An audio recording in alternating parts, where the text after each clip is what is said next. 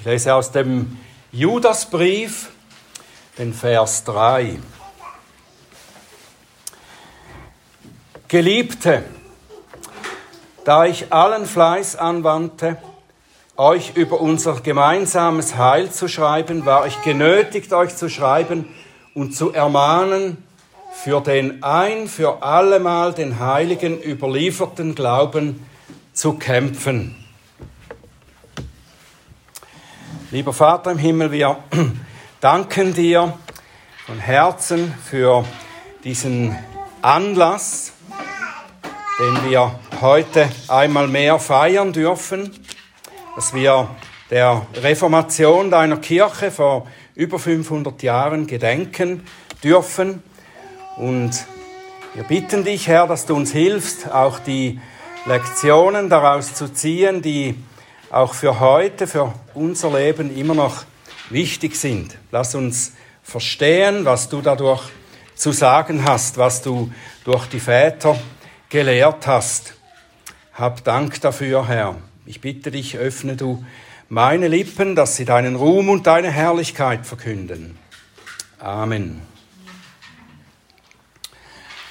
Ja, heute jährt sich zum wievielten Mal Weiß das jemand auswendig? Zum 504. Mal das Datum, an dem einst ein Dokument veröffentlicht wurde, das zu einer Debatte über den Ablasshandel der römischen Kirche aufforderte.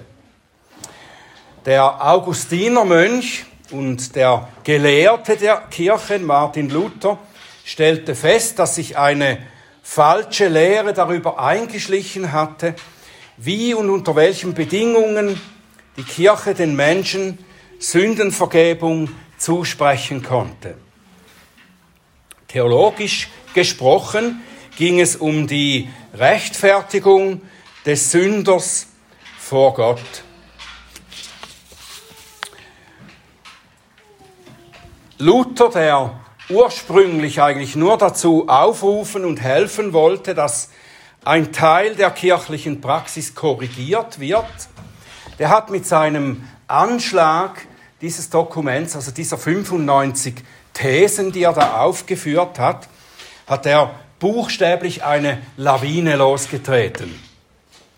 Die Bischöfe und der Papst wollten sich nicht von diesem Querulanten auf, aus Wittenberg dreinreden lassen. Sie überlegten vielmehr, wie man ihn zum Schweigen bringen könnte. Zuerst auf etwas sanftere Weise, es folgten Gespräche, später Zurechtweisungen, dann noch später Androhungen, denen Luther aber allen nicht nachgab. Im Gegenteil, er schrieb viele weitere Pamphlete und Bücher, denn inzwischen hat er bemerkt, dass die Korruption der Kirche und die falschen Lehren ein viel größeres Ausmaß angenommen haben, als er ursprünglich gesehen hatte. Und mit seinen Schriften begegnet er den falschen Lehren und der verkehrten Praxis dieser Kirche.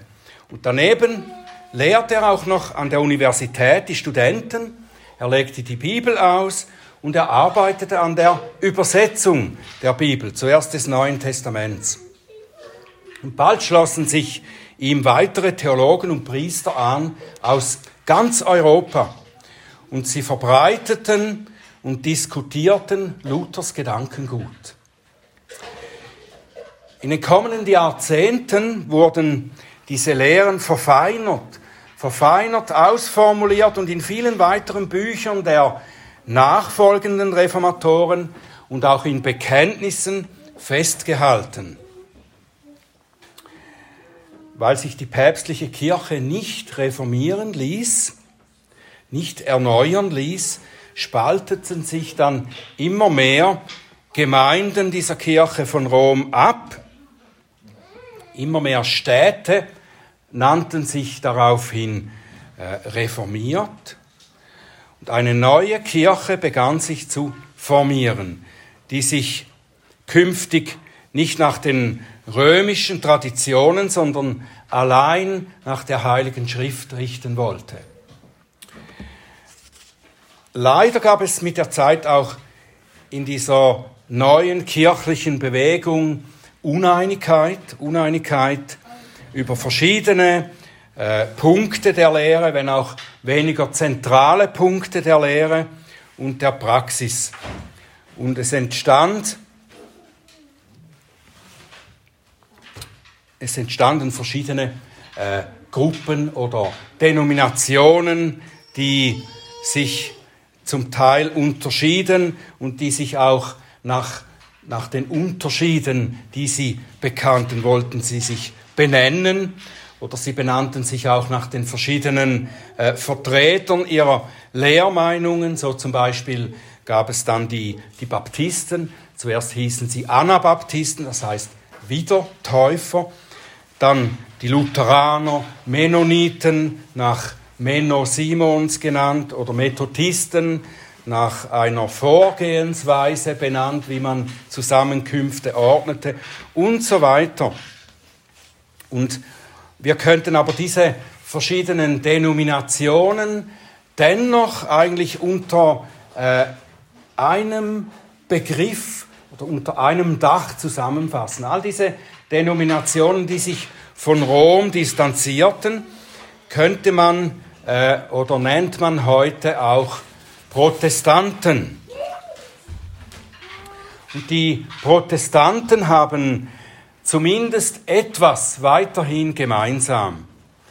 Es gibt eine äh, lehrmäßige Formulierung oder eine äh, Gruppe von Formulierungen aus der Reformation oder die aus der Reformation herauskommt, die grundsätzlich trotz ihrer sonstigen Unterschiede von allen Protestanten bis heute festgehalten und gelehrt werden. Und diese Zusammenfassung der Kernpunkte, so könnte man sagen, Kernpunkte der reformatorischen Lehre, man nannte sie auch schon die Säulen der reformatorischen Lehre, das ist heute bekannt als die fünf Sola. Oder richtig müsste man lateinisch sagen, die fünf Sole. Und diese Sola oder Sole, das Sola bedeutet allein oder nur, ausschließlich. Und diese Sola, die sind nicht nur wichtig, um zu verstehen, wie und in welchen Punkten sich die historische reformierte Kirche von Rom abgrenzte, sondern die sind bis heute sehr hilfreich, um die Lehre der Kirchen vor Vermischung mit irgendwelchen fremden oder unbiblischen Zusätzen zu bewahren. Mit vieren dieser Sola bekennen wir, wie wir unser Heil, unsere Annahme bei Gott bekommen. Und mit dem fünften Sola, da sagen wir eigentlich, wohin das Ganze führt, was das Ziel ist davon. Wir kommen gleich auf diese Begriffe. Sola Scriptura, das erste Sola, das sind sich alle einig, das ist das erste. Die nächsten drei werden manchmal in unterschiedlichen Reihenfolgen genannt, das spielt nicht so eine große Rolle. Wichtig ist, dass wir sie festhalten und bekennen. Sola Scriptura, das bedeutet allein die Schrift. Allein die Schrift. Und das beantwortet eigentlich die Frage, wie wir Gott und seinen Weg des Heils überhaupt erkennen. Wie können wir Gott erkennen? Wie können wir erkennen, was er uns äh, mitgeteilt hat oder mitteilen will über unser Heil? Ja, wodurch stellt Gott sich vor? Und wie verbindet er sich mit uns? Er tut das durch die Heilige Schrift. Und wichtig für die Reformation war daran natürlich das Wort sola, allein, allein durch die Heilige Schrift.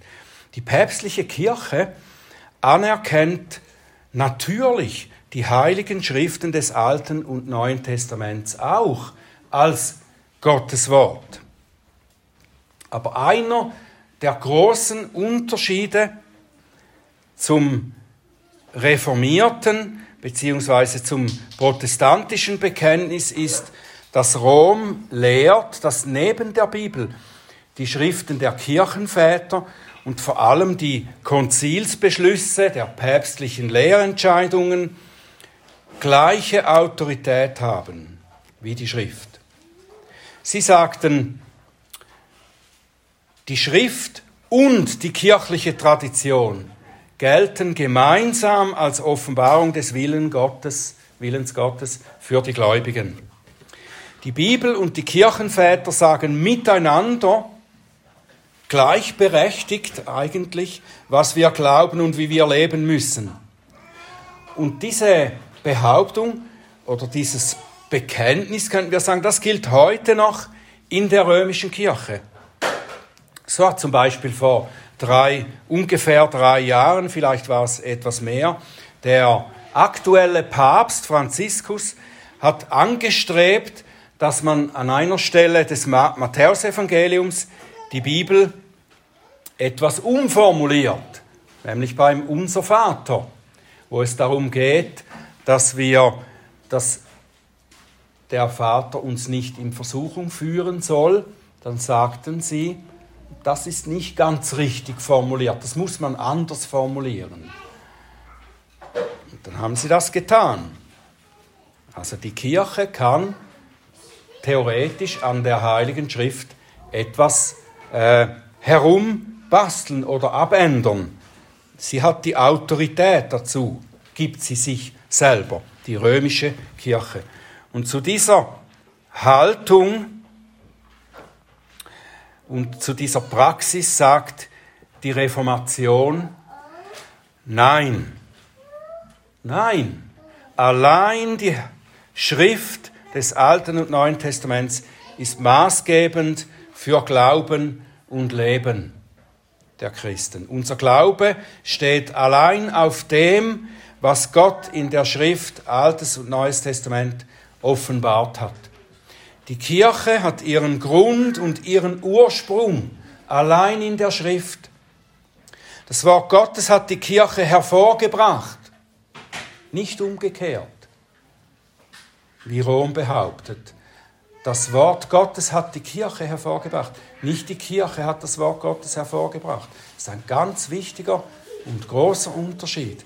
Das Wort Gottes hat die Kirche hervorgebracht. Die Kirche und ihre Tradition müssen sich an der Schrift messen und sich ihrem Urteil beugen. Der Apostel Paulus schreibt an Timotheus, 2. Timotheus 3, Vers 15 bis 17, Du aber bleibe in dem, was du gelernt hast und wovon du völlig überzeugt bist, da du weißt, von wem du gelernt hast. Und weil du von Kind auf die heiligen Schriften kennst, die Kraft haben, dich weise zu machen, zur Errettung durch den Glauben, der in Christus Jesus ist.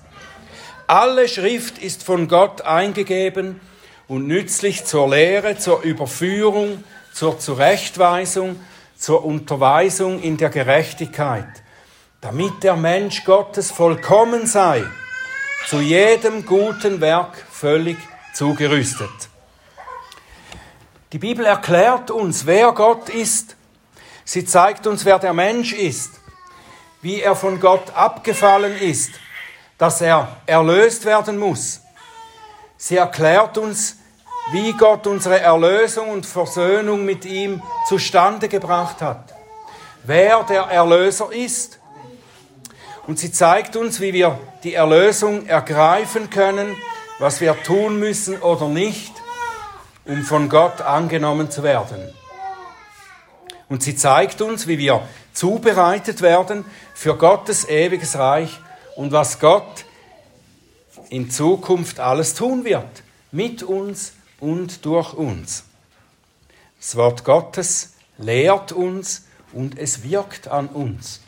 Das Wort Gottes verändert uns.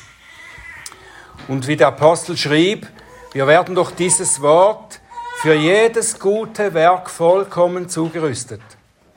Das Wort allein, das Wort braucht keine Hilfe. von dritter Seite.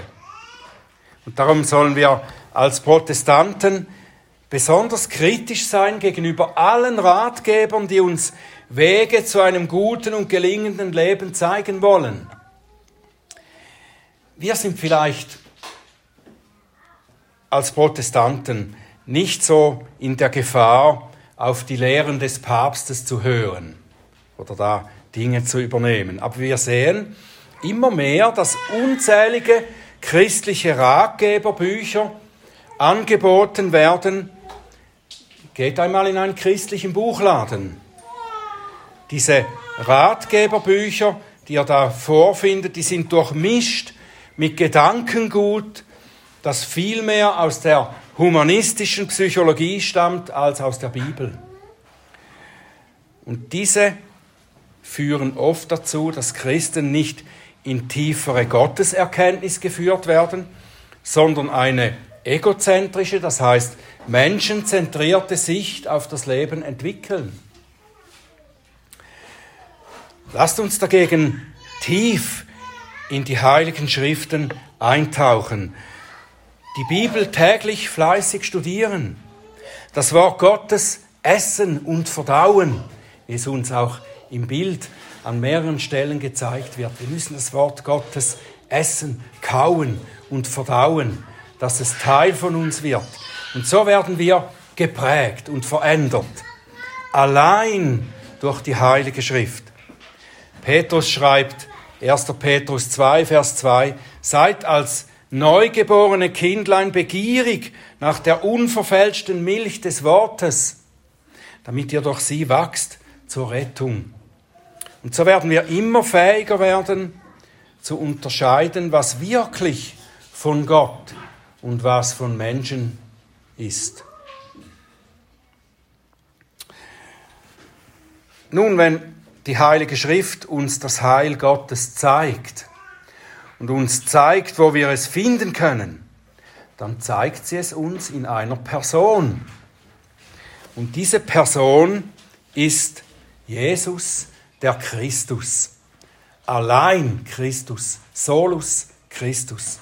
Nur Christus allein ist das Heil, an das wir uns halten müssen. Apostelgeschichte 4, Vers 12. Es ist in keinem anderen das Heil, denn auch kein anderer Name unter dem Himmel ist dem Menschen gegeben worden, in welchem wir errettet werden müssen. 1. Johannes 5, Vers 12. Wer den Sohn hat, hat das Leben. Wer den Sohn Gottes nicht hat, hat das Leben nicht. Und darum warnt der Apostel die Gläubigen, die immer wieder in Gefahr sind, abgelenkt zu werden von der einzigen Quelle ihrer Rettung. Kolosser 2, Vers 8. Seht zu, dass euch niemand einfange durch Philosophie und leeren Betrug nach der Überlieferung der Menschen, nach den Elementen der Welt und nicht Christus gemäß. Denn in ihm wohnt die ganze Fülle der Gottheit leibhaftig. In Christus allein. Die Kirche Rom hat angefangen, andere Quellen des Heils neben Christus zu stellen. Sie lehrte, dass bestimmte Heilige mehr gute Werke getan hätten, als sie für ihr eigenes Heil bräuchten. Sie haben also einen, einen Überschuss produziert an guten Werken. Und die Kirche verwaltet nun diesen Überschuss in, einem, in einer Art Pool und verkauft sie an die Gläubigen die dann bestimmte fromme Übungen und Gebete verrichten oder der Kirche Geld zahlen mussten, damit sie an diesem Überschuss an guten Werken teilhaben konnten und so aus dem Fegefeuer sich freikaufen konnten oder ihre Angehörigen daraus freikaufen konnten. Und damit stellten sie das Opfer in Frage, das Jesus durch sich selbst gebracht hatte. Sie betrachteten es als nicht genügend und nicht ein für allemal gültig, um die Sünden der Gläubigen zu sühnen. Sie lehrten, dass die Kirche hier noch nachhelfen muss. Und das gab ihnen Macht über die angstvollen und verunsicherten Christen. Wie herrlich befreiend und wie tröstend ist dagegen die Lehre der Schrift, Hebräer 10, Vers 14 und 17. Denn mit einem Opfer hat er die, die geheiligt werden, für immer vollkommen gemacht. Und ihrer Sünden und ihrer Gesetzlosigkeiten werde ich nicht mehr gedenken. Allein Christus hat alles vollbracht. Es braucht nichts daneben. Keine Heiligen, die uns helfen, keine guten Ratgeber mit weltlichen Ideen. Allein Christus, das heißt, nichts anderes zu suchen, durch das wir Gott angenehm werden könnten, durch das wir bei ihm angenommen sind. Er allein ist die Tür, durch die wir zu Gott kommen können. Er ist der Weg und die Wahrheit und das Leben.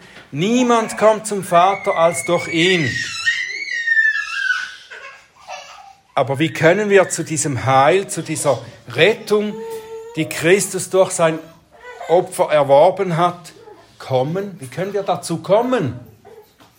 Der Heidelberger Katechismus fragt in der 20. Frage, werden denn alle Menschen durch Christus gerettet?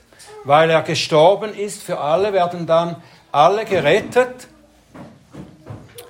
Die Antwort ist nein sondern nur diejenigen, die durch wahren Glauben seinem Leib als Glieder eingefügt werden und alle seine Wohltaten annehmen.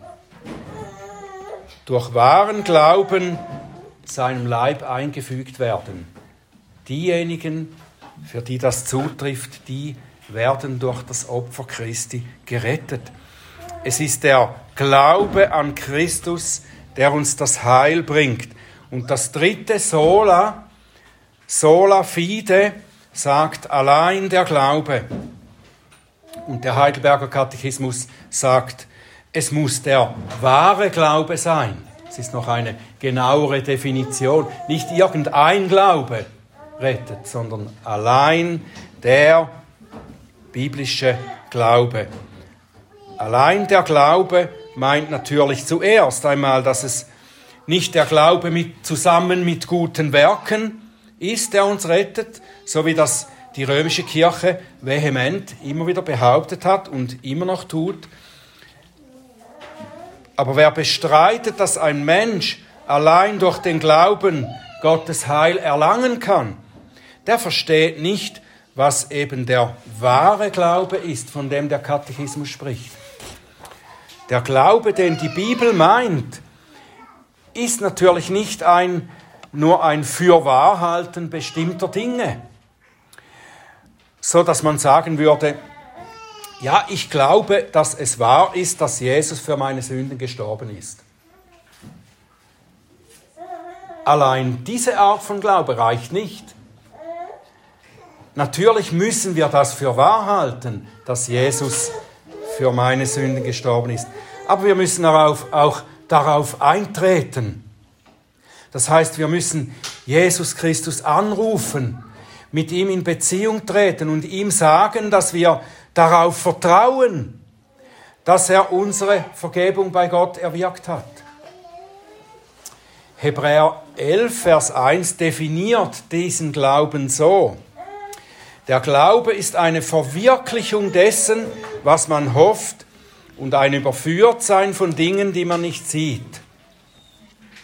Der wahre Glaube verwirklicht das, was er hofft, indem er eben darauf eintritt, was er glaubt und hofft. Er handelt entsprechend dem, was er glaubt. Wenn ich zum Beispiel glaube, dass mein Haus brennt, dann sage ich nicht einfach, ja, ich glaube das. Dann renne ich raus. Oder ich ergreife die Hand des Feuerwehrmanns der mich rauszieht. In Bezug auf meine geistliche Verlorenheit und Rettung bin ich in der Position, dass ich von brennenden Balken umgeben und auch noch eingeklemmt bin, dass ich mich selbst sicher nicht retten kann und auch niemand anders, der im brennenden Haus ist. Nur der Feuerwehrmann, der als einziger die Mittel und Möglichkeiten hat, der kann mich da rausholen. Christus ist dieser Retter, der mich als einziger vor dem geistlichen Tod in der Hölle des Feuers retten kann. Wer den wahren Glauben hat, ist von diesen Tatsachen überführt, so wie eben der Hebräerbrief spricht. Er ist überführt und er ist überzeugt und ergreift dankbar die rettende Hand Gottes. Allein dieser Glaube an diesen Christus allein kann mich retten. Und er rettet mich vollständig, so dass ich auch selbst nichts hinzufügen muss, was ich eben auch gar nicht kann. Das alles geschieht aus Gottes Gnade. Allein aus Gottes Gnade. Es ist allein diese Gnade, die mir hilft. Sola gratia. Allein die Gnade. Die Gnade und der Glaube hängen so zusammen, wie auch der Glaube mit Christus zusammenhängt. Wir können nur durch Gottes Gnade zu Gott zurückkommen, von dem wir durch unsere Schuld getrennt sind. Und aus dieser Gnade heraus hat Gott seinen Sohn gesandt, den wir eben durch den Glauben ergreifen müssen. Und wenn wir selbst es fertigbringen könnten, Gott zu gefallen, indem wir in allem gehorsam sind, dann bräuchte es keine Gnade. Oder wenn wir unsere Fehler und schlechten Taten wieder gut machen könnten, dann bräuchte es auch keine Gnade. Aber es geht beides nicht. Wir können nicht so leben aus unserer eigenen Kraft heraus. Und wir können auch nicht unsere schlechten Taten wieder gut machen, die, die wir bereits getan haben. Das geht beides nicht. Wir sind definitiv durch die Erbschaft der sündigen Natur, die wir von Adam haben, sind wir so unwiederbringlich kaputt, dass es keine Hoffnung gibt, da wieder herauszukommen. Die Bibel nennt uns geistlich tot. Wir sind bereits, wenn wir auf die Welt kommen, eigentlich geistlich tot. Und ein Toter, der kann nicht mehr aufstehen und etwas tun, das man ihm gebietet. Zum Beispiel die Gebote halten, einigermaßen oder etwas besser oder so. Der kann überhaupt nichts tun. Ein Toter kann auch nicht repariert werden. Er muss neu geschaffen werden. Er muss auferstehen. Es muss ihm neues Leben eingehaucht werden. Und das ist es, was Gottes Gnade im Fall derer tut, die er gerettet hat. Gott aber, der reich ist an Barmherzigkeit, hat um seiner vielen Liebe willen, womit er uns geliebt hat, auch uns, die wir durch Verfehlungen, durch die Verfehlungen tot waren, mit dem Christus lebendig gemacht. Durch Gnade seid ihr errettet. Denn aus Gnade seid ihr errettet durch den Glauben und das nicht aus euch, Gottes Gabe ist es, nicht aus Werken, damit niemand sich rühme. Es ist aus dem Epheser Kapitel 2. Allein aus Gnade. Allein Gottes Wort erklärt uns aus reiner Gnade, unverdient, allein durch den Glauben an Christus allein, den Gott gesandt hat, werden wir gerettet, erhalten wir Gottes Vergebung und sein Leben. Wo ist da der Mensch? Was trägt er dazu bei? Wo trägt er etwas dazu bei? Charles Spurgeon, soviel ich weiß, war er das, der das so treffend formuliert hat. Das Einzige, was wir zu unserer Rettung beigetragen haben, ist die Sünde, die sie nötig machte. Du hast äh, gelächelt. Hast du, stimmt's, dass Spurgeon das gesagt hat, oder? Hast das auch so? Gut. Also noch einmal, das Einzige, was wir zu unserer Rettung beigetragen haben, ist die Sünde, die sie nötig machte. Gott allein hat es unternommen, uns nicht unserem Verderben zu überlassen. Und darum muss er allein geehrt werden. Soli Deo Gloria. Gott allein die Ehre für unsere Rettung, für unser Heil. Wie Paulus im Epheserbrief schreibt, aus Gnade durch den Glauben, damit niemand sich rühme. Der Ruhm gehört Gott allein. Unsere Rettung geschieht genau deshalb, damit Gott geehrt und gepriesen wird.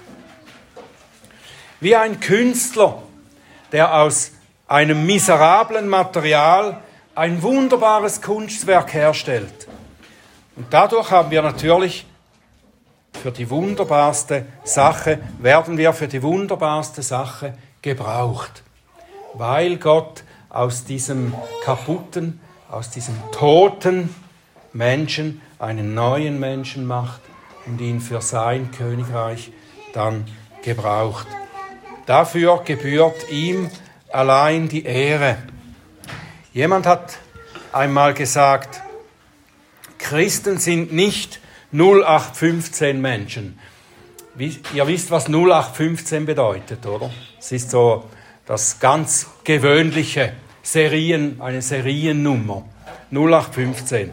Christen sind nicht 0815 Menschen, sondern sie sind 6, 12, 14 Menschen. Das ist eine andere Seriennummer. Es stammt von einer Serie von Versen aus dem Epheserbrief. Im Epheserbrief, Kapitel 1, Vers 6, 12, 14. Vers 6, wir sind zum Preise der Herrlichkeit seiner Gnade, mit der er uns begnadigt hat. Vers 12, damit wir zum Preis seiner Herrlichkeit seien, die wir auf Christus gehofft haben. Und Vers 14, der Heilige Geist ist das Unterpfand unseres Erbes auf die Erlösung seines Eigentums zum Preis seiner Herrlichkeit. Soli Deo Gloria. Unser Heil, unser Leben soll allein zu Gottes Ehre dienen. Und das tut es. Und darum stimmen wir ein in den Lobpreis, den Paulus am Ende des elften Kapitels des Römerbriefes schrieb. O Tiefe des Reichtums, sowohl der Weisheit als auch der Erkenntnis Gottes. Wie unausforschlich sind seine Gerichte und unausspürbar seine Wege. Denn wer hat des Herrn Sinn erkannt? Oder wer ist sein Mitberater gewesen? Oder wer hat ihm vorher gegeben und es wird ihm vergolten werden? Denn von ihm und durch ihn und für ihn sind alle Dinge. Ihm sei die Herrlichkeit in Ewigkeit. Soli Deo Gloria. Amen.